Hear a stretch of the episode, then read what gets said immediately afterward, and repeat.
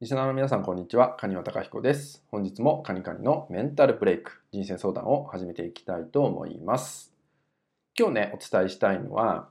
えー伝える勇気を身につけると見えてくるものっていう話をね、していきたいと思います。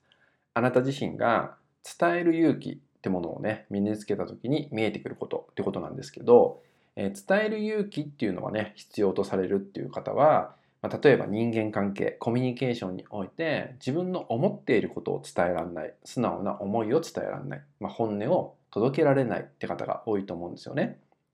でそんな時に、えー伝えられずに、まあ後でね後悔してしまうとかね、えー自分で反省会をしてしまうとかねあると思うんですよね。でその時にですね頑張って伝えなきゃとかね、えー伝えるためには何が必要なのかどうしたらいいのかっていうふうにまあ、考えてみちゃうこともあると思うんですよね。でただそういうふうに、まあ、事前準備してもね今日こそ伝えるぞって事前準備したとしてもいざ目の前に、まあ、その対象の人物なんかが来た時に、まあ、伝えられるかっていうとねなかなかそうもねいかなかったりとか経験あるんじゃないかなと思います。でそんな時に、まあ、事前にね自分自身だけでこの伝える勇気を、えー体感するってことをねやっていただきたいんですけどまず、まあ、その相手にですね伝える伝えないは置いておいて一旦伝えてみるっていうイメージを膨らましてほしいんですよね。まあ、シミュレーションのような感じなんですけど目の前にいる、まあ、あなたがコミュニケーションを取っていく相手に伝えてみるって考えた時に体が何を感じるかっていうのを捉えてほしいんですよ。まあ、例えばね胸がドキドキしてくるとかね、えーゾワゾワしてくるとかいろんな体感があると思うんですよね。そうでそのまず感覚を味わってほしいんですよね。あこういう感じが自分ってしてくるんだなっていうのをまず味わってほしいと思います。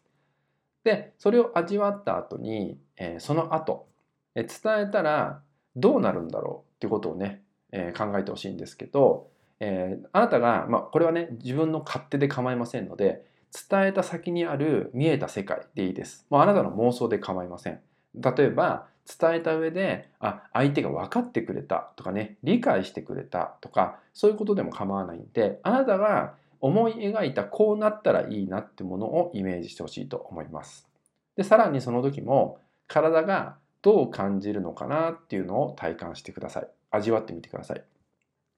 できっとゾワゾワするとかドキドキする感じが徐々に消えてくるのがわかると思います。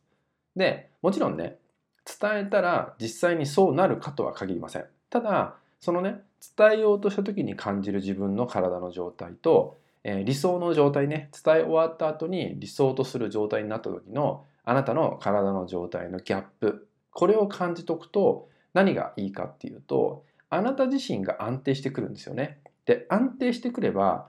伝えるっていうふうに考えた時に安定したあなたの状態で伝えられるようになってきたりするわけですよね。でここに自分自身のフラットだったりとか、まあ、中心っていうものになってる状態っていうのが起きてくるんでまずそんなあなたを事前に体感しておきましょうってことです。そこを経験しておけると、えーブレたりとかね相手に対して構えてしまう自分っていうのもなくなってきたりするんでね、えーまず事前に伝える前に事前にその状態を作るってことが大事です。そうすると自然と伝えられるようになったりとかね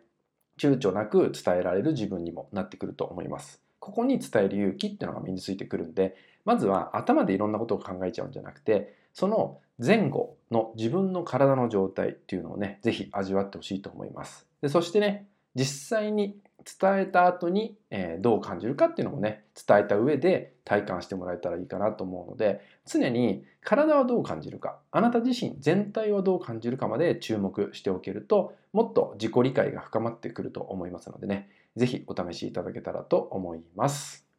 はい、それではね今回の内容は以上になります。最後までご視聴いただきましてありがとうございました。